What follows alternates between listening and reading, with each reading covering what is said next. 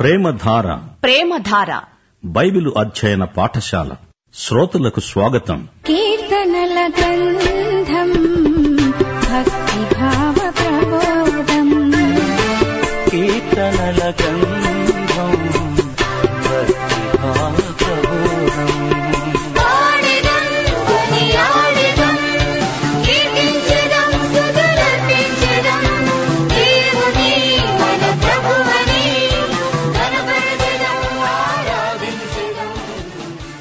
ప్రియ శ్రోతలు మీ బైబిళ్లు తెరవండి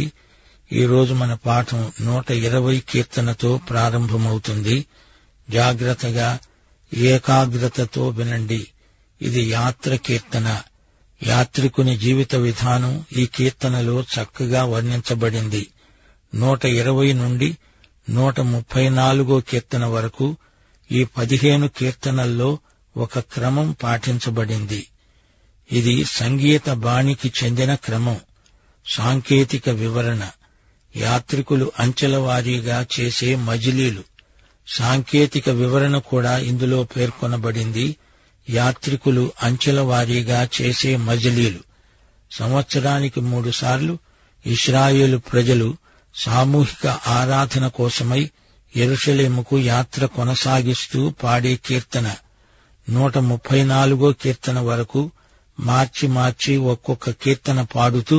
ముందుకు సాగుతారు ఇలాంటి యాత్రలోనే మరియ యోసేపులు యేసు బాలుణ్ణి గురించి ఎంతో వెతికారు మీకు జ్ఞాపకముందా పస్కా పెంతెకోస్తు పర్ణశాలల పండుగల్లో యెరూషలేములో ఇస్రాయేలీయులందరూ ఈ విధంగా కూడుకునేవారు మన జీవితమే ఒక యాత్ర పాపి యేసు వద్దకు రావడమే ఒక యాత్ర వచ్చి పాపి రక్షణ పొందుతాడు ఆ తరువాత పరిశుద్ధతలో ఎదుగుతాడు ముందుకు సాగుతాడు కృపయందు క్రీస్తు జ్ఞానమందు ఎదుగుతూ ఉంటాడు ఇది ఆధ్యాత్మిక యాత్ర ఊర్ధ్వముఖమైన యాత్ర నూట ఇరవయో కీర్తనతో ఈ యాత్ర ఆరంభమవుతుంది నా శ్రమలో నేను యహోవాకు మొర్రపెట్టాను ఆయన నాకు ఉత్తరమిచ్చాడు యహోవా అబద్ధమాడే పెదవుల నుండి మోసకరమైన నాలుక నుండి నా ప్రాణాన్ని విడిపించు మోసకరమైన నాలుక ఆయన నీకేమి చేస్తాడు ఇంతకంటే అధికముగా నీకేమి చేస్తాడు తంగేడు నిప్పులతో కూడిన బాణాలను బలాక్షుల వాడిగల బాణాలను నీ మీద వేస్తాడు అయ్యో నేను మేషేకులో పరదేశినై ఉన్నాను కేదారు గుడారముల వద్ద కాపురమున్నాను కలహప్రియుని వద్ద నేను చిరకాలము జీవించిన వాడను నేను కోరేది సమాధానమే అయినా మాట నా నోట రావటముతోనే వారు యుద్ధానికి సిద్ధపడతారు శ్రోతలు ఇది ఇస్రాయేలును గురించిన ప్రవచనం మేషేకు గుడారమా అదేమిటి ఇతడు యాపెతు కుమారులలో ఒకడు ఆదికాండం పదో అధ్యాయం రెండో వచనం యాపెతు కుమారులు గోమేరు మాగోగు మాదయి యాతాను తుబాలు మోషకు తీరసు అనేవారు యాపేతు కుమారులలో నుండే అన్యజాతులు వచ్చాయి ఇస్రాయేలు ప్రజలు అన్యజాతుల మధ్య చెదరిపోయి ఉన్నారు వారు మోషకు ప్రాంతీయులు కేదారు ఎవరు ఇతడు ఇష్మాయేలు కుమారుడు ఈ యాత్రికుడు అరబ్బుల మధ్య ఉన్నాడు చుట్టూరా ఉన్న వారి నాలుకలపై అబద్ధాలున్నాయి అన్యుల మధ్య వీరు అల్పసంఖ్యాకులు ఈ అన్యజాతీయులు యుద్ధప్రియులు ఈ యాత్రికుడు ఇస్రాయేలు దిశగా పయనిస్తున్నాడు ఎరుషలేము శాంతి నగరం అది యాత్రికుని గమ్యం ఈ కీర్తనను ఎక్కిపోయే కీర్తన అంటారు యూదా కొండలలో ఎత్తైన ప్రదేశంలో ఎరుషలేము నగరమున్నది అందువల్ల యాత్రికులు అక్కడికి వెళ్లాలంటే ఎక్కి పైకి పైకి వెళ్ళాలి దారిలో వారు ఈ యాత్రిక గీతాన్ని పాడుతారు మనం విశ్వాసులం మనం పరలోకాన్ని ఊర్ధ్వముఖంగా ప్రయాణం చేసి చేరుతాము ఈ యాత్రిక కీర్తనల్లోని ఆధ్యాత్మిక సందేశాలు మనల్ని పైకి పరలోక దిశగా తీసుకువెడతాయి ఈ యాత్ర కీర్తనలన్నీ చాలా చిన్నవి ఈ నూట ఇరవయో కీర్తనలో గేయకారుని దీనావస్థను గుర్తించండి కొండేలు పలికే వారి మూలంగా తనకి దురవస్థ కలిగింది అబద్ధాలు కపటాలు అపనిందలు అన్ని వైపులా మనల్ని ఆవరించి ఉన్నప్పుడు మనం దేవునికి మాత్రమే మొర్ర పెడతాము అబద్ధాలాడే వారి నాలుకలు పదునైన బాణాల వంటివి మండే అగ్ని లాంటి బాణాలవి ఈ బాణాలకు దేవుడు ప్రతి బాణాలు వేస్తాడు వారిని ఈ విధంగా శిక్షిస్తాడు శత్రువైన సైతానుతో మనం ఎట్టి పరిస్థితుల్లోనూ రాజీ పడేది లేదు ఇప్పుడు నూట ఇరవై ఒకటో కీర్తన ఈ యాత్రికుడు అల్లంత దూరాన తన గమ్యస్థానాన్ని చూస్తున్నాడు అదిగో ఎరుషలేము అవిగో కొండలు కొండల తట్టు నా కన్నులెత్తుతున్నాను తల పైకెత్తి చూస్తున్నాను నాకు సహాయం ఎక్కడి నుంచి వస్తుంది యహోవా వల్లనే నాకు సహాయం ఆయన భూమి ఆకాశములను సృజించినవాడు కొండలపై నుండి యహోవా సహాయం పంపుతాడు అనే ఆశాభావాన్ని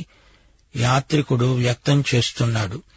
యాత్రికునికి సాయం చేసేది కొండలు కాదు వాటికి పైగా ఉన్న దేవుడు ఎరుషలేముకు వెళ్ళాలంటే కొండల మధ్య ప్రయాణం చెయ్యాలి అవి యూదయ్య కొండలు కొండల మీద అన్యదేవతా విగ్రహాలుంటాయి ఇర్మియా మూడో అధ్యాయం ఇరవై మూడో వచనం నిశ్చయముగా కొండల మీద జరిగినది మోసకరం పర్వతముల మీద చేసిన ఘోష నిష్ప్రయోజనం నిశ్చయముగా మా దేవుడైన యహోవా వలన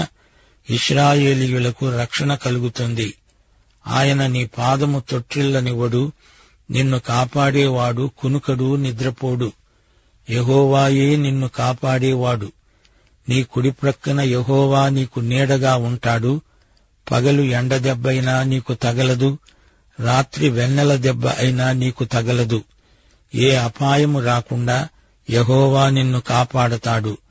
ఇది మొదలుకొని నిరంతరము నీ రాకపోకలయందు యహోవా నిన్ను కాపాడతాడు ప్రియ శ్రోతలు వింటున్నారా యాత్రికునికి క్షేమము భద్రత వాగ్దానం చేయబడినవి తొట్టిల్లకుండా పట్టుకుని కాపాడుతాడు రాకపోకలలో యాత్రికునికి కాపుదల హామీ ఇవ్వబడింది ఒకటి పేతురు మొదటి అధ్యాయం ఐదో వచనం కడవరి కాలమందు బయలుపరచబడడానికి సిద్ధంగా ఉన్న రక్షణ మీకు కలుగునట్లు విశ్వాసము ద్వారా దేవుని శక్తి చేత కాపాడబడే మీకోసము ఆ స్వాస్థ్యము పరలోకమందు భద్రపరచబడి ఉన్నది చూచారా మీరు దేవుని శక్తి చేత ఇక్కడ కాపాడబడుతూ ఉండగా అక్కడ పరలోకంలో స్వాస్థ్యం మీకోసం భద్రపరచబడి ఉంటుంది మీకు కాపుదల మీ స్వాస్థ్యం భద్రం సామెతలు మూడో అధ్యాయం ఇరవై ఆరో వచనం యహోవా నీకు ఆధారం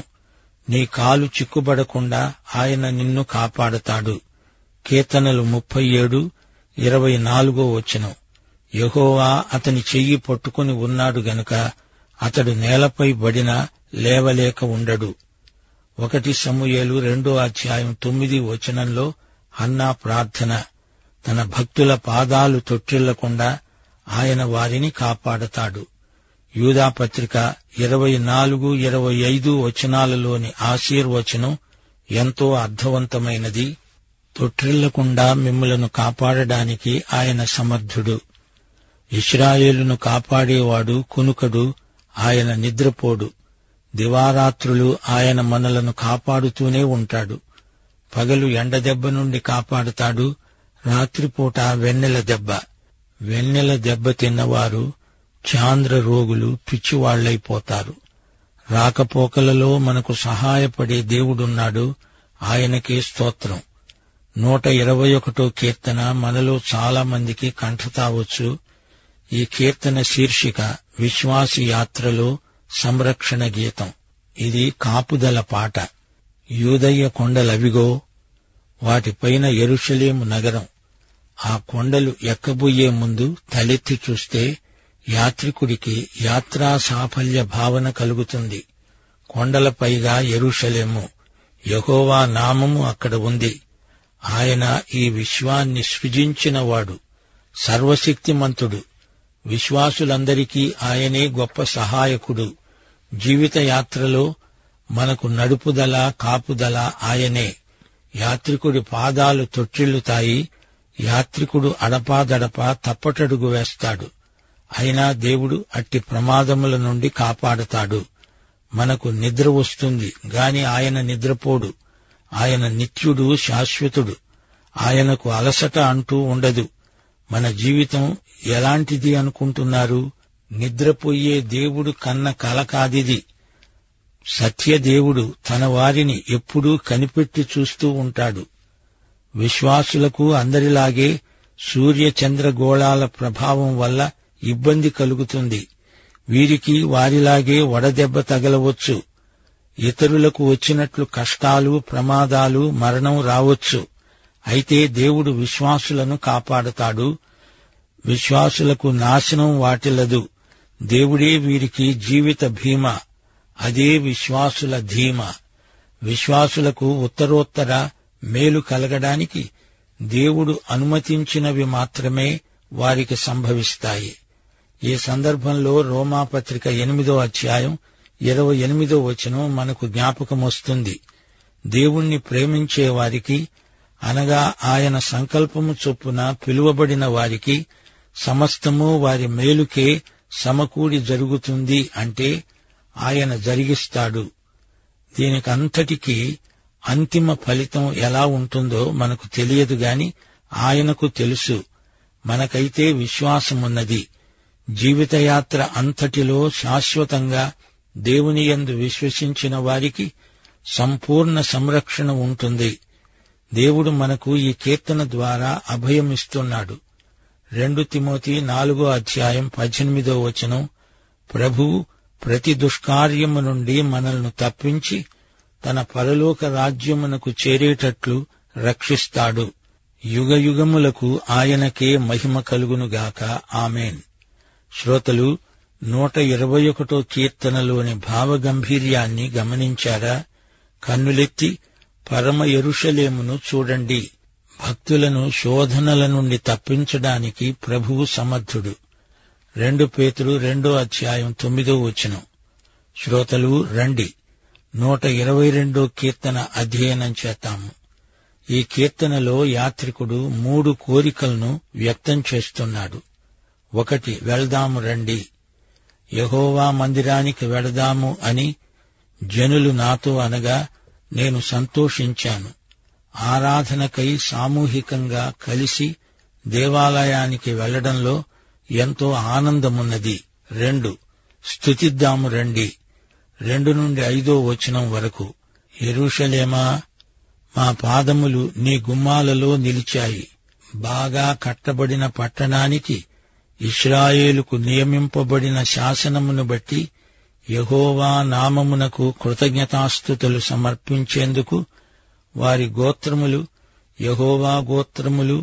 అక్కడికి వెడతాయి అక్కడ న్యాయము తీర్చడానికి సింహాసనములు స్థాపించబడి ఉన్నాయి రండి స్తుతిద్దాము అది పరిశుద్ధ స్థలం అది దావీదు రాజధాని నగరం గోత్రాలన్నీ అక్కడ చేరి తమ దేవుణ్ణి స్తుతిస్తాయి శ్రోతలు రండి దేవుణ్ణి స్తుతించి ఆరాధింతాము మూడు ప్రార్థన చేసుకుందాము రండి ఆరో వచనం ఎరుషలేము క్షేమము కోసం ప్రార్థన చేయండి ఎరుషలేమా నిన్ను ప్రేమించేవారు వర్ధిల్లుతారు నీ ప్రాకారములలో నెమ్మది కలుగునుగాక నీ నగరులలో క్షేమము కలుగునుగాక అని నేనంటాను నా సహోదరుల నిమిత్తము నా సహవాసుల నిమిత్తము నీకు క్షేమము కలుగునుగాక మన దేవుడైన యహోవా మందిరము నిమిత్తము నీకు మేలు చేయడానికి ప్రయత్నిస్తాను శ్రోతలు వింటున్నారా యాత్రికుడు యెరూషలేములో సీయోను కొండపై దేవుణ్ణి ఆరాధించడం గొప్ప అనుభూతి ఇది ప్రవచనం వెయ్యేండ్ల పాలనలో ఇస్రాయేలీయులు ఒక జాతిగా సమకూడి యెరూషలేము పురావైభవాన్ని తలపించే రీతిగా ఉద్రేకభరితులై దేవుణ్ణి స్తుతిస్తారు ఇది భవిష్యత్తులో నెరవేరబోయే ప్రవచనం హోషయ మూడో అధ్యాయం నాలుగు ఐదు వచనాలు నిశ్చయముగా ఇస్రాయేలీయులు చాలా దినములు రాజు లేక అధిపతి లేక బలి అర్పించకుండా ఉంటారు దేవతా స్తంభాన్ని గాని యపోదును గాని గృహదేవతలను గాని ఉంచుకొనరు తరువాత ఇస్రాయేలీయులు తిరిగి వచ్చి తమ దేవుడైన యహోవా వద్ద తమ రాజైన దావీదు వద్ద విచారణ చేస్తారు ఈ దినముల అంతమందు వారు భయభక్తులు కలిగి యహోవా అనుగ్రహము నొందడానికి ఆయన వద్దకు వస్తారు వెయ్యేండ్ల పరిపాలనలోని ఎరుషలేమును ప్రవచన రీతిగా ఈ కీర్తనలో చూస్తాము అప్పుడు యూదులందరూ ఆధ్యాత్మికంగా సమైక్యమై ఉంటారు అప్పుడు యుద్ధాలుండవు అది శాంతి రాజ్యం శ్రేయో రాజ్యం అది మహా యెరూషలేము ఇస్రాయేలు జాతికి అది స్వర్ణయుగం శ్రోతలు వింటున్నారా దేవుణ్ణి ప్రేమించే వ్యక్తి ఎవరైనా సరే దేవుణ్ణి దేవుని ఆరాధనను ఎంతో ప్రేమిస్తాడు దేవుని ప్రజలను దేవుని వాక్యాన్ని ప్రేమిస్తాడు దేవుని ఇంటిని గురించిన మన వైఖరి మన ఆధ్యాత్మిక స్థితికి అద్దం పడుతుంది హెబ్రీ పత్రిక పదో అధ్యాయం ఇరవై ఐదో వచనం ఈ విషయంలో ఏమంటోంది కొందరు మానుకుంటున్నట్లుగా సమాజముగా కూడడం మానకండి ప్రేమ చూపడానికి సత్కార్యాలు చేయడానికి ఒకరినొకరు పురికొల్పాలి యెరూషలేము ఇస్రాయేలు రాజధాని పరిపాలనకే కాదు ఆరాధనకు అది కేంద్ర స్థానం దేవనగరం పన్నెండు గోత్రాల వారిని ఒకే త్రాటిపై నడిపించే దివ్య శక్తి ఆ నగరంలో ఉంది ఆరాధన కోసం సంవత్సరానికి కనీసం మూడు సార్లైనా అక్కడికి వెళ్లాలని దేవుడు తన ప్రజలకు ఆజ్ఞాపించాడు వారందరికీ కేంద్రం ఒకటే వారికి ఒకే హృదయం ఒకే విశ్వాసం ఉండాలని దేవుని చిత్తం అయితే కొత్త నిబంధన కృపాకాలంలో ఉన్న మనకు లోకంలో ఒక ప్రత్యేక కేంద్రం అంటూ లేదు పైన ఉన్న పరమ ఎరుషలేమే మన నగరం గలతీ పత్రిక నాలుగో అధ్యాయం ఇరవై ఆరో వచనం పైనున్న ఎరుషలేము స్వతంత్ర నగరం అది మనకు తల్లి హెబ్రీ పత్రిక పన్నెండో అధ్యాయం ఇరవై రెండో వచనం జీవము గల దేవుని పట్టణానికి అనగా పరలోకపు ఎరుషలేముకు దేవుని వద్దకు మనము వచ్చాము ఈ రోజున మనం క్రీస్తునందే ఉన్నాము మన కేంద్రం క్రీస్తే దేవునికి స్తోత్రం ప్రేమ కలిగి సత్యము చెబుతూ క్రీస్తు వలె ఉండడానికి మనము అన్ని విషయాలలో ఎదుగుదాము ఇస్రాయేలు జాతి సమైక్యతకు యెరూషలేములో శాంతి ఎంతైనా అవసరం అందులో పోరాటాలు చీలికలు ఉంటే అది మొత్తంగా ఆ జాతి మనుగడకే గొడ్డలి పెట్టు వివిధ గోత్రాల వారు కలిసి రావాలంటే యెరూషలేములో సమైక్యత ఉండాలి లేకపోతే వారు కలిసికట్టుగా రాలేరు ప్రజల మేలును దేవుని ఇంటి క్షేమాన్ని దృష్టిలో ఉంచుకొని గేయకారుడు యెరూషలేము సమాధానం కోసం ప్రార్థిస్తున్నాడు ఈ రోజున మన సంఘాల పరిస్థితి చూడండి చీలికలు పరస్పర కలహాలు ఉంటే సంఘం ఎదుగుదల కుంటుపడుతుంది అందరూ రాలేరు అభ్యంతరాలు ఏర్పడతాయి దేవుని ప్రజల కోసం దేవుని నామ మహిమ కోసం సంఘాలలో ఐక్యత సమాధానాల కోసం పరిశుద్ధాత్మ సహాయంతో కృషి చేయాలి కొలసీ పత్రిక మూడో అధ్యాయం పదిహేనో వచనం అంటోంది క్రీస్తు అనుగ్రహించే సమాధానము మీ హృదయాలలో ఏలుతూ ఉండనివ్వండి ఇందుకోసమే మీరు ఒక్క శరీరముగా పిలువబడ్డారు మన దేవుడైన యహోవా మందిరము నిమిత్తము నీకు మేలు చేయడానికి ప్రయత్నిస్తాను ప్రతి క్రైస్తవుని ఆదర్శం ఇదే క్రీస్తు యొక్క సంఘానికి ప్రజలకు మేలు కలిగే మార్గాలనే ఎల్లప్పుడూ ఆలోచిస్తూ ఉండాలి ప్రియ శ్రోతలు వింటున్నారా నూట ఇరవయో కీర్తన ఏడో వచనం నేను కోరేది సమాధానమే అంటున్నాడు గేయకారుడు అయితే అతని సమకాలికులు కయ్యానికి కాలు దువ్వుతున్నారు నూట ఇరవై ఒకటో కీర్తనలో ప్రశ్న నాకు సహాయము ఎక్కడి నుంచి వస్తుంది మన వనరులన్నీ క్రీస్తునందే ఉన్నాయి మనల్ను అపాయముల నుండి తప్పించే దేవుడు మనకున్నాడు యేసు ప్రభు మనకు నమ్మకమైన సహాయకుడు రాకపోకలలో కాపాడతాడు ఆయన యందే మనకు క్షేమము భద్రత నూట ఇరవై రెండో కీర్తనలో గేయకారుని ఉద్రేకం చెప్పతరం కాదు యహోవా మందిరానికి ఒక సమూహంగా తరలివచ్చారు ఈ సన్నివేశం అందరికీ ఉత్సాహం కలిగిస్తుంది ఎరుషలేము కోసం ప్రార్థించండి అంటున్నాడు ఒకటి రాజులు ఏడో అధ్యాయం ఏడో వచనం ఎరుషలేములో తీర్పు సింహాసనముంది తాను తీర్పు తీర్చడానికి కూర్చునేందుకు సొలమోను ఒక అధికార మంటపాన్ని కట్టించాడు దాని నట్టిల్లు కొన మొదలు దేవదారు కర్రతో కప్పబడింది మన పరమ ఎరుషలేము వైభవం వర్ణనాతీతమైనది ప్రియ శ్రోత నూతన ఎరుషలేము క్రీస్తు కేంద్రితమైన ఆధ్యాత్మిక మహానగరం ఈ యేసుక్రీస్తును నీ స్వకీయ రక్షకునిగా ప్రభువుగా ఎరుగుదువా అయితే ఈ పాఠం ఈ సందేశం ఈ పిలుపు ఈ హెచ్చరిక అంతా నీకోసమే దేవుడు మిమ్ములను సమృద్ధిగా దీవించునుగాక దైవ కృపా సమాధానములు మీకందరికీ క్రీస్తునందు సమృద్ధిగా ప్రాప్తించునుగాక ఆమె